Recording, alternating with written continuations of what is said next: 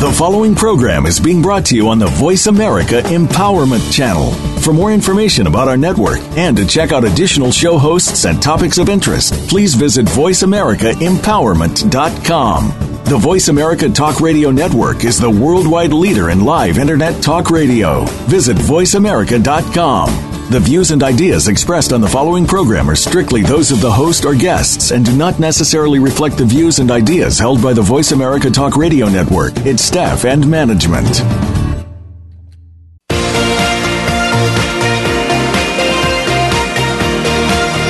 Welcome to Living Well with Ann Beal.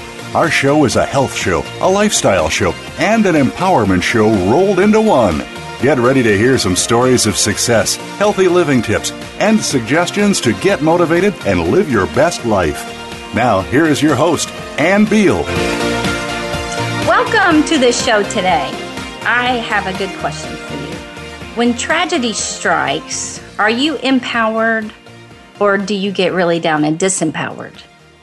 Do you survive and thrive or do you instead give up and feel like you want to die? I have a wonderful guest today. Her name is Kelley McElreath, and she is going to talk to us about when tragedy strikes and how to be empowered to strive and thrive. And um, if you've survived a tragedy in your life, Kelley McElreath, the survivor coach, has suffered the loss of two children, major drug and alcohol addiction, the loss of both parents, She's survived breast cancer, infidelity, and divorce. And, as she will tell us, an attempted suicide. She has survived and is having and living a wonderful life. And so I wanted to interview her so she can tell us all about her life, what it's like, and how to get through those tough times when tragedy actually just knocks us over knocks our feet out from under us and devastates us. So sometimes survi- surviving the things you have survived is just the bad and sometimes worse than bad, leading up to all the events that happened. And so listen in to Kelley McElreath so she can tell you what to do when tragedy strikes. Thanks for being here, Kelley. Thank you. The intro, everything about you is pretty amazing. I think most people haven't had that much loss. And so you know that your life is different than most people's. Yes. What is your passion to try to help people with their loss, to tell people your story? Tell me what your passion is. Well, my biggest passion is to help other people that have been through, you know, more than their fair share of tragedies, depression, suicidal tendencies, or attempted suicides what happened to me is that I, re- I did a search um, for suicide survivors and there was pages and pages of google results that was on helping people who have lost somebody to suicide. So it broke my heart because i thought everybody's focusing on helping the people grieve instead of helping those of us that need help so we don't do it. And so that's when i really really it got within me that i've got to do something about this because all the tragedies leading up to you know you can't talk to anybody about. And so i went to counseling actually up until the um, it was on wednesday night. I went to counseling saturday. I attempted suicide. So i couldn't tell my counselor because i knew uh, he was required by law to right. say something which i would be committed. I couldn't tell a pastor same thing. And i couldn't tell a friend they'd freak out and i sure couldn't tell my family so I felt like in this bubble alone by myself. So if I would have had somebody to talk to, somebody that I knew it wouldn't frighten and they would just listen to me, that I would be okay. And so, you know, backtracking on my own process of what that all went through, I went through leading up to that day, I realized there, like you said, there's I'm different than most people. I don't really think so. I think there's tons of other me's out there that are afraid to talk. People think that we're sick because we have depression or we have a mental illness. And I don't believe that that's true myself. I think a lot of people do have it, but I know there's other me's, and that's who I want to find. Well, and I think that people do at different stages of going through grief, grieving any loss, mm-hmm. just any loss. They, you know, feel that feeling of giving up. Yeah. And it sounds like you really didn't reach out to a counselor until you were very, very, very severe. So by then you couldn't really tell them how how how desperate you felt to make the pain stop. Well, actually, whenever I first found out my about my husband, you know, cheating and everything during the while I was fighting cancer, once I found that out, I started down a deep spiral that I didn't realize was happening to me. I just thought I was sad because of the chemotherapy, you know, and trying to get through what had just happened to me. And then we ended up moving, and then we went to counseling every week. But basically, what I've been told is I had PTSD, and because of the things that have happened in my lives, my life, it all happened to me too quick. So I, you know, I lost a baby, I lost my mom, you know, I, I had miscarriage. You know, so many things happened Right. back to back. And then when I was diagnosed with cancer, it was the same thing. So the majority of my tragedies all happen together. And so I never, you know, unfortunately, life doesn't stop for you to get over it. You know what I mean? It just keeps on going. Just keeps going. Now, where are you? If we could back up, where are you from? I'm, I grew up in Garland, Texas. Really? So you're in, you're from the Dallas Fort Worth Metroplex. Yeah. Okay.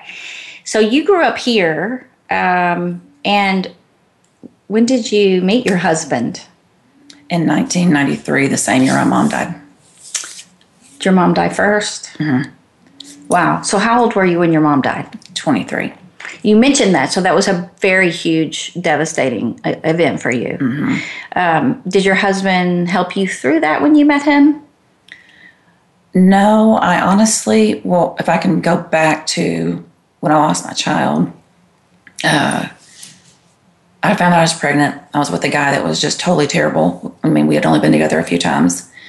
And he, um, I broke up with him because I was like, this is not the kind of guy I want to be with. Well, then I found out I was pregnant. So back then, I just thought the right thing to do would be to get married. So we got married, and I had the baby way too early and he was in the hospital for two weeks. And then he came home. I stayed home with him. And when he was four, about four months old, he passed away from crib death. Crib death. Well, I did not know how to cope with something such as that. You know, I mean, I was 17 at this time. 17, Yeah, wow. 17 and didn't know what to do. Well, he was all into drugs. And I remember the night of his funeral, uh, some people that he hung out with saying that I should try drugs because it would really make me feel better. I mean, I just had the funeral of my child, and they had all been there. And they believed that would help you. They did. So they were friends Yes. offering you something they believed would help you deal with the pain. Yes. And I, and I think that people, and they say that is the greatest pain you can experience, the, the death of a child. Mm-hmm. And I think most people don't understand how deep, deeply that hurts. Yeah. Um, the amount of pain that is. And so the kinds of things people offer are usually not the right things to deal with it Oh, because they they're just I mean don't you wish you could have drugged that pain away? Mm-hmm. Did that work? It worked for a time. Oh, it did? Yeah, it worked for a time. Well, what happened is actually that night I tried um, cocaine, freebasing cocaine, and yeah, I felt so awesome. But I never got that feeling again. I mean, I felt calm, at peace. It was, it's so what the drug does not do to you, but is like a, a, a hook, I guess. And that I kept searching for years and years to try to get that feeling back that I felt that night, That one time. that one time. Oh, And so that's um, basically how I got through it. But I was raised to not do that. I was raised drugs will kill you. I, I'd seen people, some of my best friends that became complete junkies, people that have died, things like that.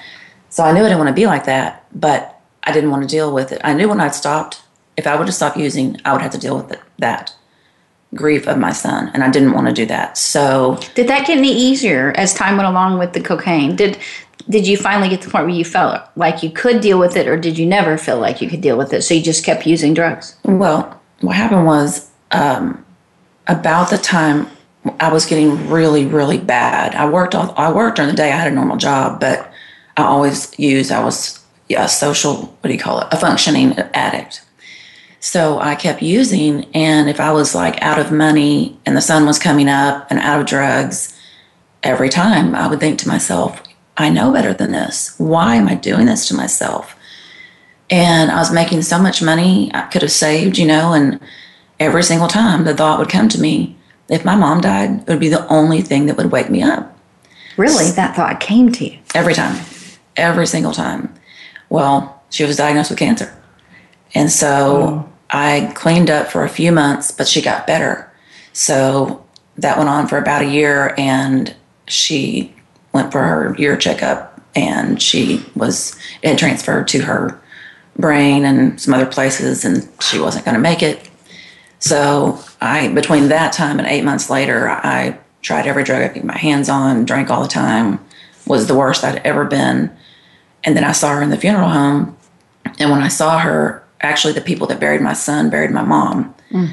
And they called me late at night and said, I know your mom wants a closed casket, but we really want you to come up here by yourself and see her. I'm like, oh my gosh, I don't know if I can do that. My family might be mad at me. You know, what am I going to do? And they're like, please, we'll stay here. It'll just be us. So I go up there and I walk in the funeral home and I look at her where she is. And she was just gorgeous. She didn't look like she had suffered one day of cancer. She looked like my mom. And she was just at peace. I mean, I could just tell she was at such peace. And I laid my hands on her chest and said, I'll never touch drugs as long as I live. And that's been 23 years ago. Wow. That's amazing. Yeah. So you walked out of there and you were able to quit. Mm-hmm. Cold turkey. Now, how did you know that if your mom died, that would work? Because it's almost like you foreshadowed that. Yeah. You know? She was my best friend. I'm the baby. And, you know, we were just extremely close. And she meant the world to me. And I knew I couldn't think of anything else in my mind that was going to wake me up. And I guess, I don't know, that just for some reason I thought it would take something that tragic to make me stop using drugs. I didn't want to go to jail. You know what I mean? Right. So I guess in my mind, I imagined what kind of thing that would exclude going to jail or prison. And that was the only thing I could think of because she was, the, she was the person I was the closest to. So a tragedy got you into drugs and alcohol, and a tragedy got you out of it. Yes. That's interesting. I never even thought about it that way. But yes. So how old were you then? I was 23 whenever, 23. yeah. So 17 to 23, that's five years. Mm-hmm. Okay. Could you believe how long it had been? I mean, did the, were the five years just like a blur? Well, she was actually diagnosed three years after my son died.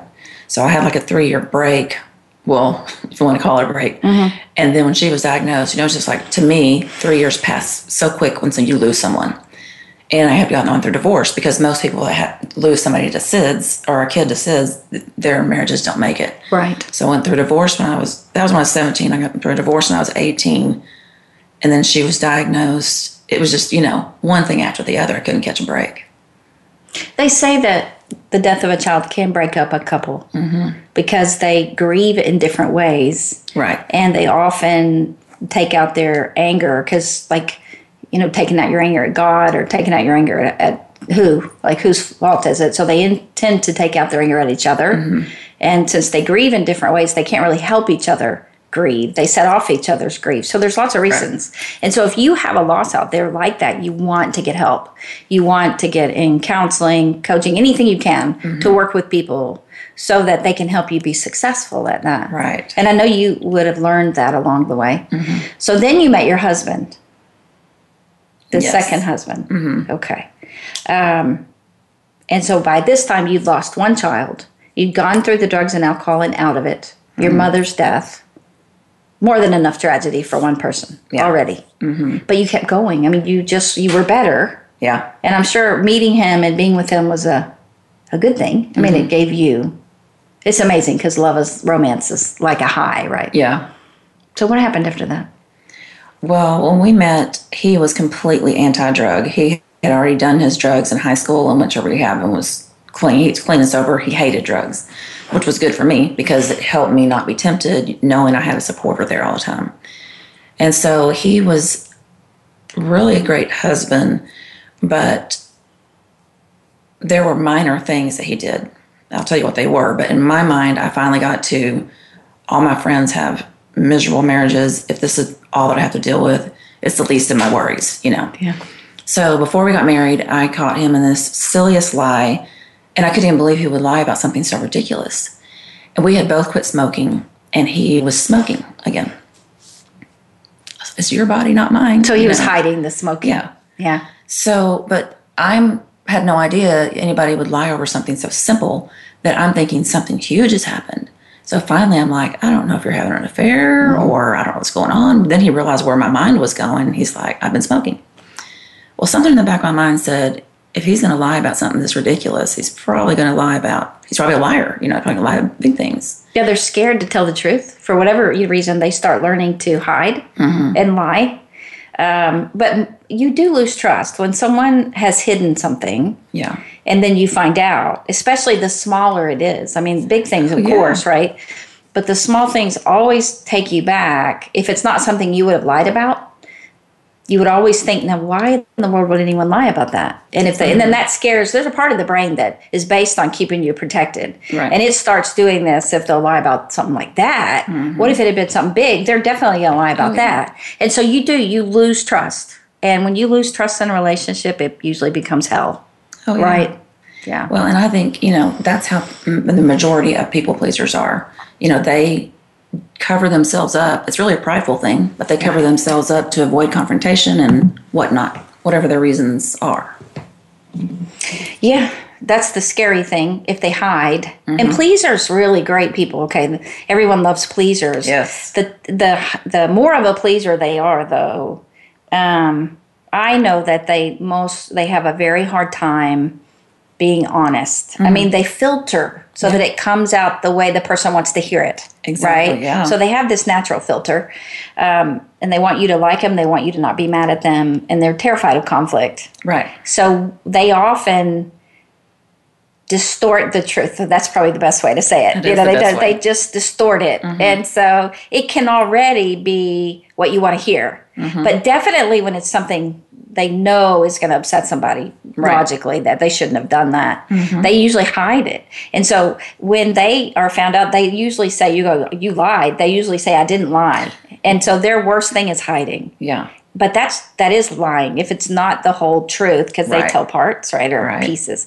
so if it's not the whole truth it isn't the truth Mm-hmm. right yeah So that's kind of what, what happened is he would tell these little silly lies and I would think more and more in my mind, you know, this is this really is a red flag. Okay, by now we're married, so I'm like, I'm not going to divorce him over lying over getting a ticket, you know. and so uh, then uh, I would catch him off and on that looking at porn. So in my mind, I, that's when I thought, okay, at least he's not cheating. It's, it's a random thing. Well, I only caught him randomly, but I didn't realize that. And so that kind of went on, off and on every few years, I would find out something about it.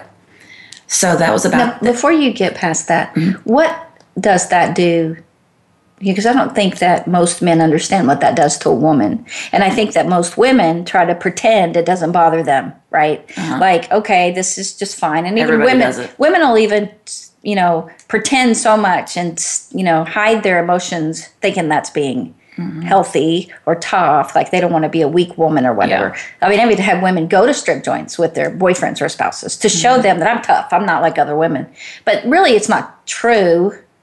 It, it devastates women. I mean, we don't want a man looking at another woman, Mm-hmm. Right. whether it be the neighbor or another lady that's just her picture that you can never or my compare to. friend's picture. Right. Right. I don't. You, you want to believe that they only want you and they love you and your body, and you don't want them lusting after other Right. Women's bodies. Definitely not looking at other naked women. It's devastating. Well, the hard part to that is whenever I did drugs, I did nails during the day, so at a salon, and then that was definitely not a support enough to support my habit. So I started working in strip clubs in the evenings. Well, that's where I met him. This is after your mom died. Yes. You're working. So okay. So well, before she even died, I was I was working in clubs just to make money for drugs. how did you find out about that? How did you come across that job to be able to do that? Did someone approach you? A friend of mine um, decided, you know, she was going to do it just for the heck of it. Okay. And so she was older than me. And so I was like, no way. Because I was just, That was the best response right there. Yeah. But then you well, then she went and she Yeah. Made ca- money. called me on a Saturday morning and she goes, guess where I went last night? And she told me, and she told me she'd made $2,000. right. I thought, oh my gosh. That's where the hook was. that was the hook. Yeah. That's always the hook. Hmm. And once you, whatever amount of money it is, once you get into a certain amount of money that you normally wouldn't make doing Right. anything else in a short amount of time, whether it be drugs, you know, working for a big company or or stripping, anything like that, drug dealing, it's very hard to go back to making minimum wage Oh, or yeah. 14 an hour. And so cuz it puts you in such an unreal world and that's why they're paying you what they're paying you mm-hmm. because there is a cost an emotional cost and physical devastating cost to mm-hmm. your life when you do that. So it's almost like they're paying you for that cost. You mm-hmm. just don't know it. Yeah. Well, I had grown up, you know, when I would go visit my dad, not very often, but when I did, I was there myself and he had Playboy magazines all over the place. So when I looked at them, I thought, my first reaction was, my mom doesn't look like this. So when I grow up, I have got to act like that, be like that, and do that to keep a man. That's why my mom couldn't keep my dad. And that's exactly what I did. I'm so sorry you came across that as a kid. How old were you? Um, probably five. A lot of kids are coming across it now. I mean, there Oh, were a lot easy. before, you know, but the numbers are crazy now because of the phones. Mm-hmm. Just, that's the danger about giving a kid a cell phone. Yeah. You know, they talk about now, try not to give a kid a cell phone because of brain tumors. The, the- they're not grown, their brains aren't fully grown. So they start at 10, by 20, they could have a brain tumor. Mm-hmm. So they're suggesting you not get them a phone. But I also would suggest because they can get to, and most of them do, they get And to porn. free. And You it gets them hooked. A lot of it for free. I have 12 year olds hooked. Mm-hmm. So I am so sorry about that. So you thought, because my first thought was you met your husband at a strip joint. Why would you want, he's coming and looking at naked women. Well, and he was a manager of the bar, of course, but he was in transition actually. He was in transition. transitioned from he moved from Arizona to or Atlanta to here, and he just got here, and he'd actually he was applying every day at other real jobs, and his best friend worked there, and so he said, Again, a "Just- friend, yeah, right? Just Yeah. go ahead and work here until you find a job. That's when I met him, and he wasn't like the other guys I've ever dated. And shortly after that, I said, I, I can't do this anymore. I just can't live my life like this anymore because I didn't do drugs and drink and all that stuff anymore. And when I walked in there, it was like a lighter. I could see, oh my gosh, this is where I hang out. These are the people I see. And so I said I was going to quit, and he said, I'll quit with you. So the kind of, that's kind of how it happened. That's good. Actually, you both got out together. Yeah. I do know that most of the women I have seen that strip or have stripped, they said they were on drugs just so, to be able to deal with it. Mm-hmm. Oh, yeah. Right? Yeah. And so you weren't on drugs, so it would have been much harder. Oh, yeah. And so you and your husband got Uh-huh. out. Yes. That's awesome. Yeah. So I think though that he had because the same thing happened to him. Yeah. His mom and his dad had porn in their houses from he was like three or four. So he was exposed to it. I mean, he had pictures of half naked women on his um, walls when he was a teenager, totally fine with his parents. And so really wasn't a big deal to him. You know, he didn't understand. So it was hard, I'm sure, then for him to break free from it, which doesn't excuse the things he did, but still, it was a But battle. it, it does. I mean, the men who are sexually addicted. Now, I have women now that are sexually addicted Yeah. that I see, but I didn't for a very long time. But men who are sexually addicted, they they definitely saw pornography before the age of 8 usually, um, and so they get hooked in. But they're not they're not addicted at that point. But somehow later, when they see it again, it those are the men that get severely addicted, and um, you know they had to have seen it when they were young. And it it's sad when I hear that you saw it when you were little and he saw it when he was little. I know the struggle because I've worked with these people, and now they do have plans Yeah. to recover from that. Wonderful, wonderful. Every man's battle. Yeah. Um, and it, it's just you know um, an incredible journey that these people go on when they get help. But the sad thing is, if they don't know about that, they can't stop, and the tragedy just builds and builds, and they hurt. They devastate their families. So I mm-hmm. assume he did that. Well, and that's what I was going to say is so what happened was he definitely okay, my first reaction was this is me, God's punishing me because I was a stripper. Ah. And now of course this would happen to me.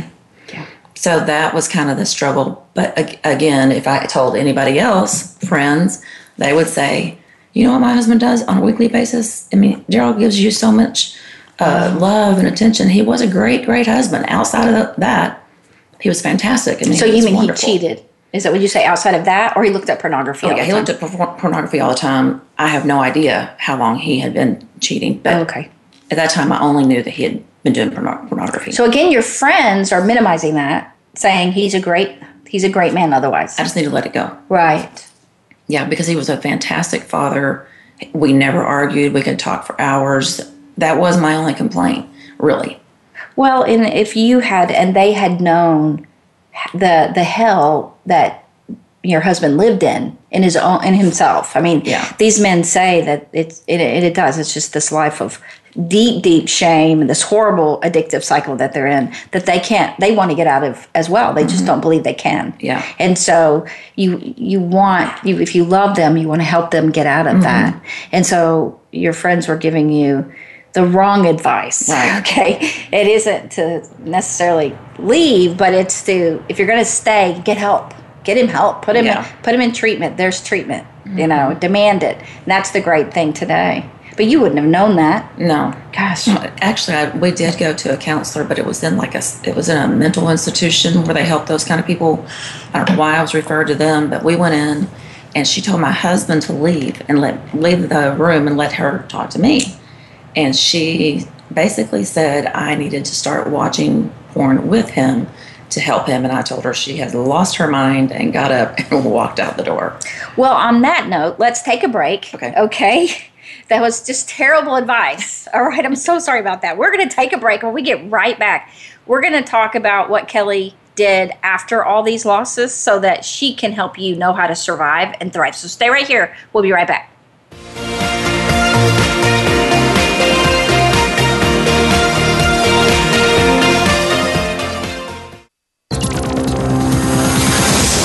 It's your world. Motivate, change, succeed. VoiceAmericaEmpowerment.com. Life Solutions Coaching and Counseling in Haslet, Texas is a full service wellness clinic providing individual, group, and family counseling, one on one coaching for life and wellness, and naturopathic treatments of medical massage therapy combined with essential oils to ensure you reach your health and wellness goals. Sessions are available in person or by phone. Get started on your new life today. Just call 817 232 1363 or go to LifeSolutionsCoachingandCounseling.com or email them at At yahoo.com. Sunshine Herbs in Saginaw, Texas, on Main Street, Business 287, has all of your supplement needs and healthy food products. So, my suggestion for you visit Sunshine Herbs today and let their knowledgeable staff who know all their products and their naturopathic doctor lead you to a life of health and wellness so that you too can live well.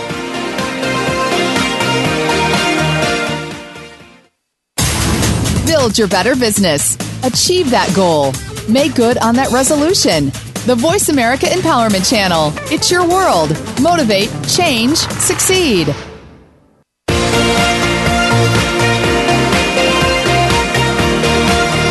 You are listening to Living Well with Ann Beal. We'd love to hear from you with comments and questions about the show.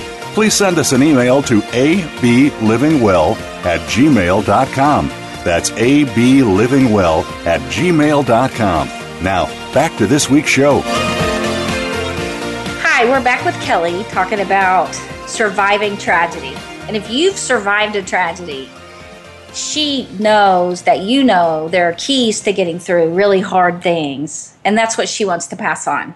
If you are in a tragedy, you know, and you don't feel like you can get through it, Kelley's here to tell you, and me too, that you can. You can. So listen close so you can survive and thrive. Welcome back. Thank you. Okay, so you just told us that with your husband's pornography addiction, that your friends and told you just chill, it's not a big deal, don't worry about it. And then you went for help at a at a um, Counselor. well, a mental health hospital. Yes. Oh, and a counselor, and they told you to just they sent him out because obviously he didn't need any help. that you needed to just listen to pornography, watch pornography with, With your husband. And then on break, I said, "Did you do that?" And on break, you said, "No." I'm like, "Yes, I'm so glad. That would have made you sick." Yes. because it does it messes the brain up and so it definitely changes the brain that's why i'm getting women addicted now it takes longer for women but what did you do instead Well, I knew it was crazy, and it was actually fearful for me because I thought if this is the advice that people are giving people that are in this situation, that is not going to work. No So um, basically, for years and years and years after that, he said he quit. And I didn't ever catch him for a very long time. So our marriage thrived because everything else outside of that was really wonderful. So we, you know, traveled around places with our kids being young and had a great time. And I never had caught him for a long time. So but I still, in the back of my mind, you know, say every time we had sex, in my mind, I would think, who is he thinking about? Yeah, and I think all women are like that, uh-huh. you know, wondering. And, Yeah. and I think that men are like that if they're, they've caught their wife doing it, mm-hmm. looking at men or talking to men or Yeah. being with men. Okay, so it's not only women that worry, but so I assume he kept on and on. You said before to me on break that he got worse with the jobs with job, horrible job struggles, and Yes. so how many years before it all ended? Um, well, in hindsight, it was probably our whole entire marriage. I just didn't know about it our whole marriage. Right. Okay. Yeah, when he lost his job is is when I backtrack in my mind and think that's when because he had never been through a tragedy. I mean, he'd never been through anything really bad in his life at all. So, I personally believe that he lost his job, was without a job for five months. It was really a miserable time, and that was the start of him doing more than looking at porn. So he started soliciting women or turning to women actually to act out the Yes. pornography. Yeah, that's what happens. So you found out, and then did you just up and leave him, or did it take a while before? Well, actually, uh, so in 2009, he lost his job. And when he got a new job in October of 2009, 2010, um, like th- he was there 90 days, he got insurance. And my mom died when she was 53. So you're supposed to check yourself 10 years before your mom was diagnosed, which was at 50.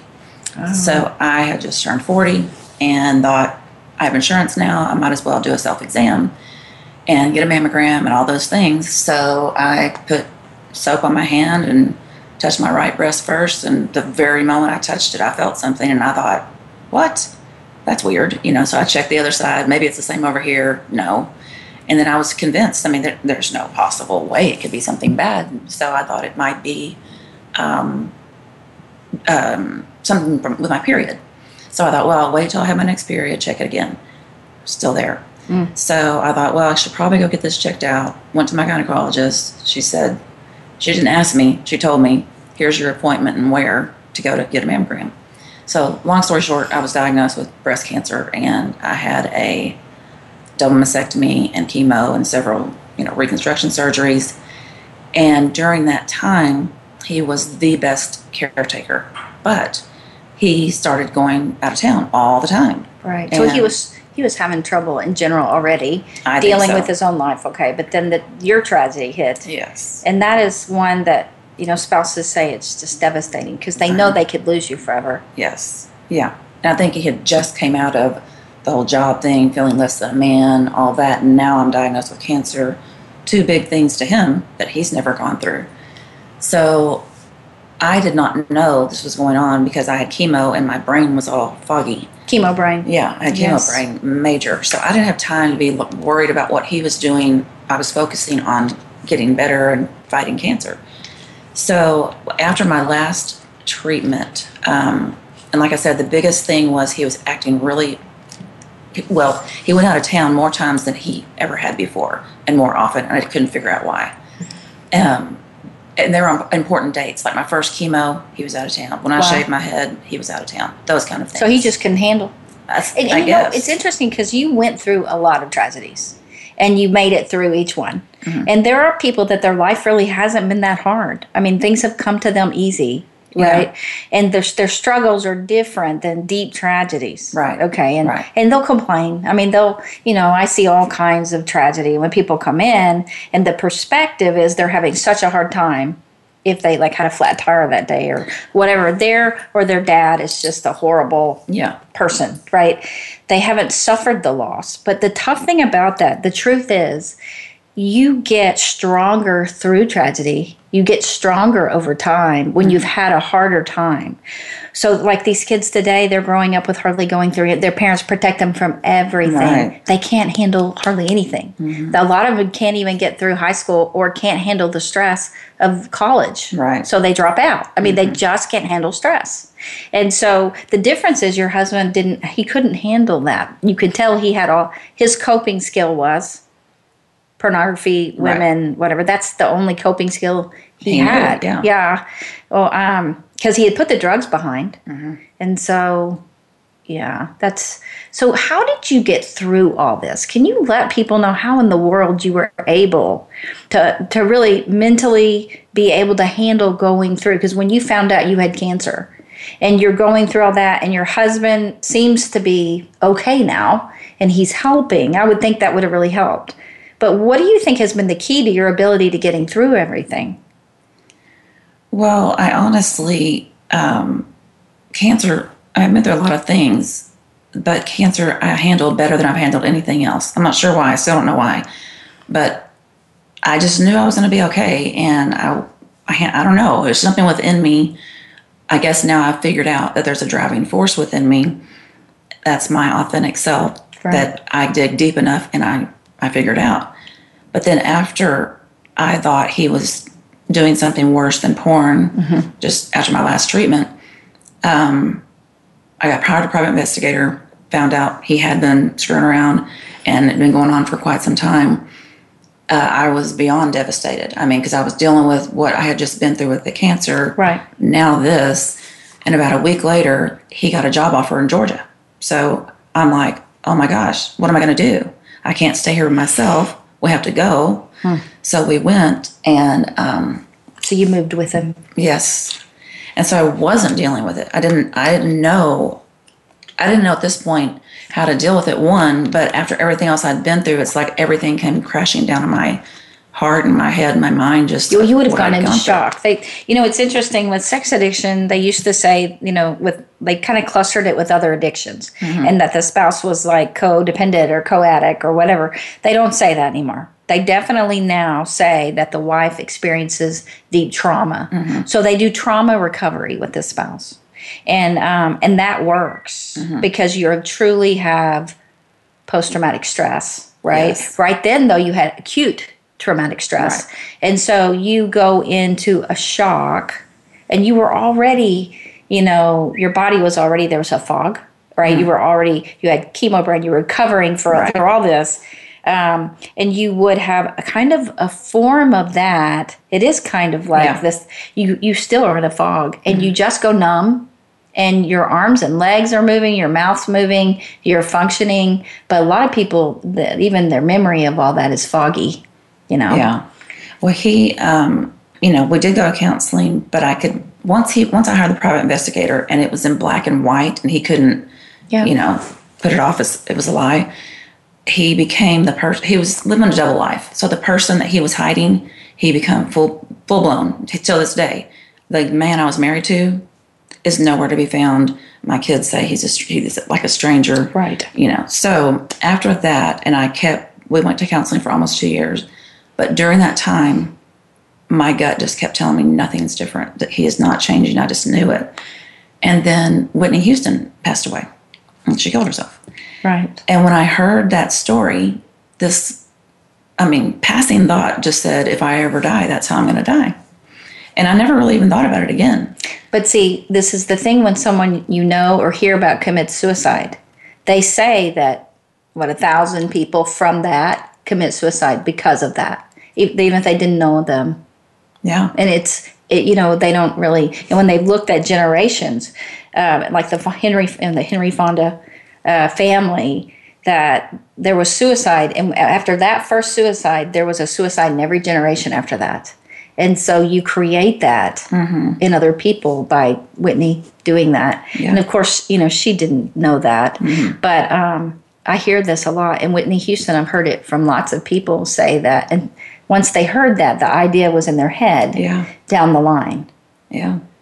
Well, that's what happened, and the worse it got. We never got along from that point forward. It was fighting all the time, me finding out more and more stuff, and so I just thought to myself, okay, if I find out that he hasn't changed at all, I am I'm done. So, long story short, I did, and I did exactly what she did, and meaning what? Uh, you tried to kill yourself? Yes, I, yeah, same thing in the bathtub, and took all my pills, drank a whole lot, and he, for some reason, probably because he felt like crap, because he knew I had busted him yet again. Um, he took the kids to the mall, and normally on a Saturday, because I was so depressed, I would be fine just staying home by myself. And so they went to the mall for a couple hours. Two hours, I was passed out in that water. And he just had a gut feeling and said, I'm worried about mom. Let's just come, go make sure she's okay. So he busted down the door because I had it locked. Paramedics came. I was on life support for many days and in the hospital for a while. And when I was in the hospital, you know, I talked to all, all kinds of psychiatrists. And one psychiatrist asked me, When did you um, start your plan? I'm like, What are you talking about? He goes, Anyone who tries to kill themselves has a plan. And I'm thinking, I didn't have a plan. I mean, no. So he keeps asking me questions, and it dawns on me oh my gosh, when I heard about Whitney Houston, it was mm-hmm. planted a seed in my mind. Right. And that I started building upon that and creating what I would do. I mean, I knew exactly what I would do, but I didn't realize in my head what, what I was Right. doing. You know, subtle. Yeah. Yeah. And I had no idea by this point that I had sunk into a terrible, terrible place, not thinking correctly. You know, it was it was terrible. I cried all the time, drank all the time, stayed in bed under the covers all the time, that kind of thing. Yes. Now, what's interesting about that when you say that, when you look at everything you went through and everything you survived through, you just were a fighter. And um, like your shirt, she's a fighter. I just noticed that. okay. Yet when your husband started pursuing other women, not the pornography, but when he truly started being with other women, that is a tragedy that it's like women can handle anything, almost anything, okay? Until their husband is with another woman. Yeah. And when that when he puts a woman between the two of you, um, women just die. I mean, they truly just. I've never seen them get so sick as mm-hmm. what I see mm-hmm. when their husbands do that. Yeah. And um, and it, and when it's addiction, there's more than one. And so what's weird about it is that it's different than when a woman said, "Well, if he has an affair, I'm I'm out of here," mm-hmm. right? And, and people say that. I hear young people say that all the time, and I always think, you know, right? Well, you know what? There's more to marriage. You find that out. You think you'll leave, and it's much harder than that. Um, but when it comes to this, you know they're sick. Yeah. and that's what's a it's like they're sick and there's more it's a bunch of women so different women and so you don't how in the world can you compete with every woman out there? I mean and and there are billions right? Yeah. and so you just in a way give up. It's like there's no way to really get them back. And when they fall into that eh, they they do there's a part of them that just disappears and they become this person you don't know. Right. there's just this little piece of them that you still recognize. But and and it's almost like people choose something that they know with other people has taken them over. Just like mm-hmm. with drugs. Mm-hmm. You knew drugs takes everyone else over Yeah. but there's an almost an arrogance that you can control it. Mm-hmm. And that's what these men do as well. Yeah. i can control it I just want to go have sex with somebody. That's all. Or I mm-hmm. just want to look at these pictures. It's not going to be an emotional attachment. It's not cheating per se. It's just, you know, I can separate that. So they split off and they go do that. And they don't they don't think of it as competing with you. Mm-hmm. They're just dealing with their sickness. Right. But that's not any way how you see it because you're not sick that mm-hmm. way. And so for you, it's devastating. And so that's made that's what made you want to kill yourself in the midst of everything. Well, and when I found out, I was bald and I mm. had no breasts, mm. basically, and I was just scarred up and all of that. So it was just, That's just terrible. yeah. Yeah. It was terrible. Oh. So he found you, thank God, and you were saved. Mm-hmm. And then what did you do at that point? Well, obviously, when I woke up, I was really pissed. Um, I did not want to be woke up. You know, I wanted to not be here. So I woke up still the same way I was, except for now, my kids are, my girls were very upset. They were really the only people I was even concerned about. I really could care less about anybody else but about my kids. And I was just How many like, kids? Two. You have you have Two two, girls? daughters, yeah. Awesome. I, I did I did hurt my sister uh, and my brother, but once your kids, you know, the, the shame and the guilt was overwhelming. So I went through a time where I was trying to deal with that. Yeah. And so he actually picked me up from the hospital and drove me home, pulled up next to the driveway and let me out and never came back. So he left me in that state with my kids in the house where it happened, where all the whole marriage went south, everything. So he never came back, never visited the kids, anything ever. He um he he did uh, do a good job on supporting us financially, That's good. but he was it was a very long road because I'm sure he was dealing with his own guilt, Right. You know, so it was it was overbearing for him. He couldn't risk it. The kids were realizing, Right. you know, They all were do that. mad. They Oh, all yeah. do that. They all, if they walk away, you know, if they don't stay, Mm-hmm. and if they walk away, they walk away from the kids too. And it's Yeah. not their mind is so self, you know, because they can't even function in their own world. Yeah. They're conscious like an addict. You know, you become very inward. Right. That it just becomes about them and their life, and they usually end up with someone else pretty quickly, and Mm-hmm. it becomes about that life. Yes. you're getting a call. Um, and so that life is their new family, their new spouse, and it's almost like the shame of dealing with the past. But it usually happens again in the new relationship, right? Mm-hmm. Oh, I'm sure. And so then they've got that hell to live with, and they can barely function there. More or less, go visit their other kids. Mm-hmm. So it's just really sad for the kids more than anything else. This is very sad, but in really, it did so much good for my kids. It made them so strong. Whereas before, Right. they thought every marriage is perfect. They Yes. get along. And I'm so glad they had a little reality check there. But so anyway, I grew up in Texas, and here I am in Georgia, and I had this one friend, and she just helped me tremendously. And she was the one friend I knew because I am pretty um, direct and can be intimidating to people and she was not afraid of me at all. And so if I didn't answer if I didn't answer my phone or text, she would come and she would either sit at my door, and if I would answer the door, she would sit at the end of my bed until I was better. And you know, because there were still times that I, I was really struggling. I, I don't I would do it again because of the kids. But if something happened to them, oh, I'd be gone in a heartbeat. Uh, right. in my mind. Mm-hmm. So anyway, I moved back to Texas. I just knew this was my home, and I didn't know where I was going to live. Anything. Me and my oldest daughter. We packed our car, and my 4Runner as full as we could possibly get it. She could stay with my ex sister in law, and I ended up like two days before finding a place to live with some friends of mine for about four months until I found this apartment. And when I got here by myself, I loved it. I I love being alone. But it was during that time when I did have my bad days that I had to figure out something. If I didn't figure out on my own how I was going to not kill myself, then I was probably going to have a really hard time not doing it. And so I started just little by little. One day I was in bed, did not want to get out. It was on Monday. I, Mondays are terrible for people like me. And I thought, I'm going to just get up and just take a shower. I didn't think about it helping me. So I got up, took a shower, got dressed, and I felt really pretty. And I felt fine. Yeah. And I was like, oh my gosh. So I wrote that down. And then I came up with this thing, you know, people think that, that suicidal people or people that have attempted suicide are sick, as in S I C K. Yeah. So I decided this sick, S I C, a sick trick. So basically, what it is is if your mind's going crazy and you're on that downward spiral, is that you stop, you think about, okay, wait a minute, you know, completely stop your whole mindset at the moment. You investigate is this true? Is it just this moment? What's really going on here? And then you clear, you clear it out of your mind and start over.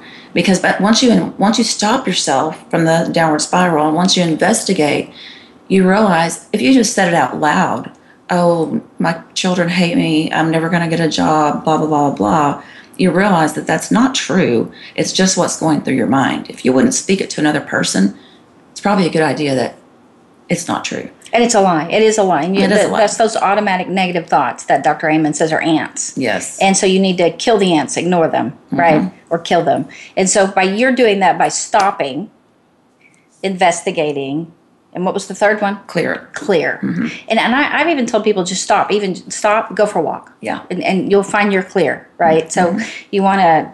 And so yours is the SIC. What Mm-hmm. what about from there after clear? So then I created um, the Survivor Coach. So I'm on, I'm working on my website right now, and on all social media you can find me the, the Survivor Coach. And uh, yes, you can email me at the Survivor Coach at gmail.com. And I just basically uh, take people through a program. It's a program I've been through before called Mindset for Success Right. but I've adapted it to people like me. They've been through tragedies and traumas and how to deal with that, uncover the beliefs that, you know, every trauma makes you have a limiting belief that can destroy your life. Now you went through coaching when? Because I remember you going through coaching, When when was that? 2007. 2007. I think it was. And so now at 2016, you're you're the survivor coach, and you're you're helping other people. You coach them to survive and thrive. Yes. And so your program, how long does it take? It takes um, nine months, but I am offering a group setting that's more affordable. So uh, my website will be up any day. They can check that out, sur- thesurvivorcoach.com. And um, because the group is not as expensive, and some people like to be in a group with like minded people. You know, if we're all alike, we all understand what it's like to be in this moment, you know, Right. and offer tips and help to really reach out to people. And that also includes some personal coaching. How would you feel to come back next week and go through and actually coach? Like we'll do a coaching so they can you can actually help people who've been listening that mm-hmm. need you to help them, and kind of take us through some of that. Would you be willing to do that? Yes. because be that way we can get more into how to really help people. Okay. And how for them to give them a little sample of you know some things to help them, though Mm-hmm. it's not all of coaching, right? There's tips that you can give them, Mm-hmm. and they would really love that because these are a lot of tragedies that we've gone over, guys. And um, she's gotten through them, and I know she has more tools, and I want you guys to get them. So hang in there. We'll have you back, Kelley, and um, it's Kelley McElreath. And let's spell your last name. M C E L R E A T H. And if you um, will go to her website, thesurvivorcoach.com, Yes, it's not and ready check yet, it out. but it will be. Oh, okay. Okay. It'll be ready soon. But by next week, Yeah. you'll have the tips here. So you guys can listen again. And we want you to thrive. And, um, you know, when you go through tragedies like you have, it can take a very long time. It took Yes. Mm-hmm. me 10 years. And I don't want you guys to take 10 years. Right. Right? We want you to bounce back nine months. And it sounds like a long time, but it is nothing. If you can be okay in nine months after these tragedies, each one of these or all of these, can you imagine what a blessing that would be? Okay, guys, thank you for listening. If you would like to coach with me, then just go to either my email, uh, ablivingwell at gmail.com. You can go to my website, livewellshow.com, or you can call me at Life Solutions Coaching and Counseling, 817 232 1363. And I would love to coach with you or counsel with you.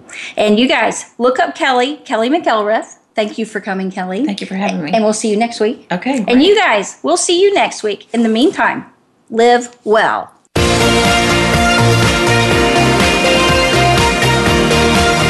Thank you again for joining us. Living Well with Ann Beal airs live every Wednesday morning at 7 a.m. Pacific Time, 10 a.m. Eastern Time on the Voice America Empowerment Channel. We can't wait to see you again next week.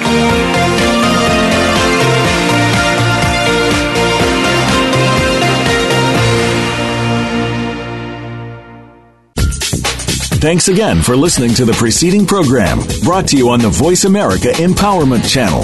For more information about our network and to check out additional show hosts and topics of interest, please visit VoiceAmericaEmpowerment.com.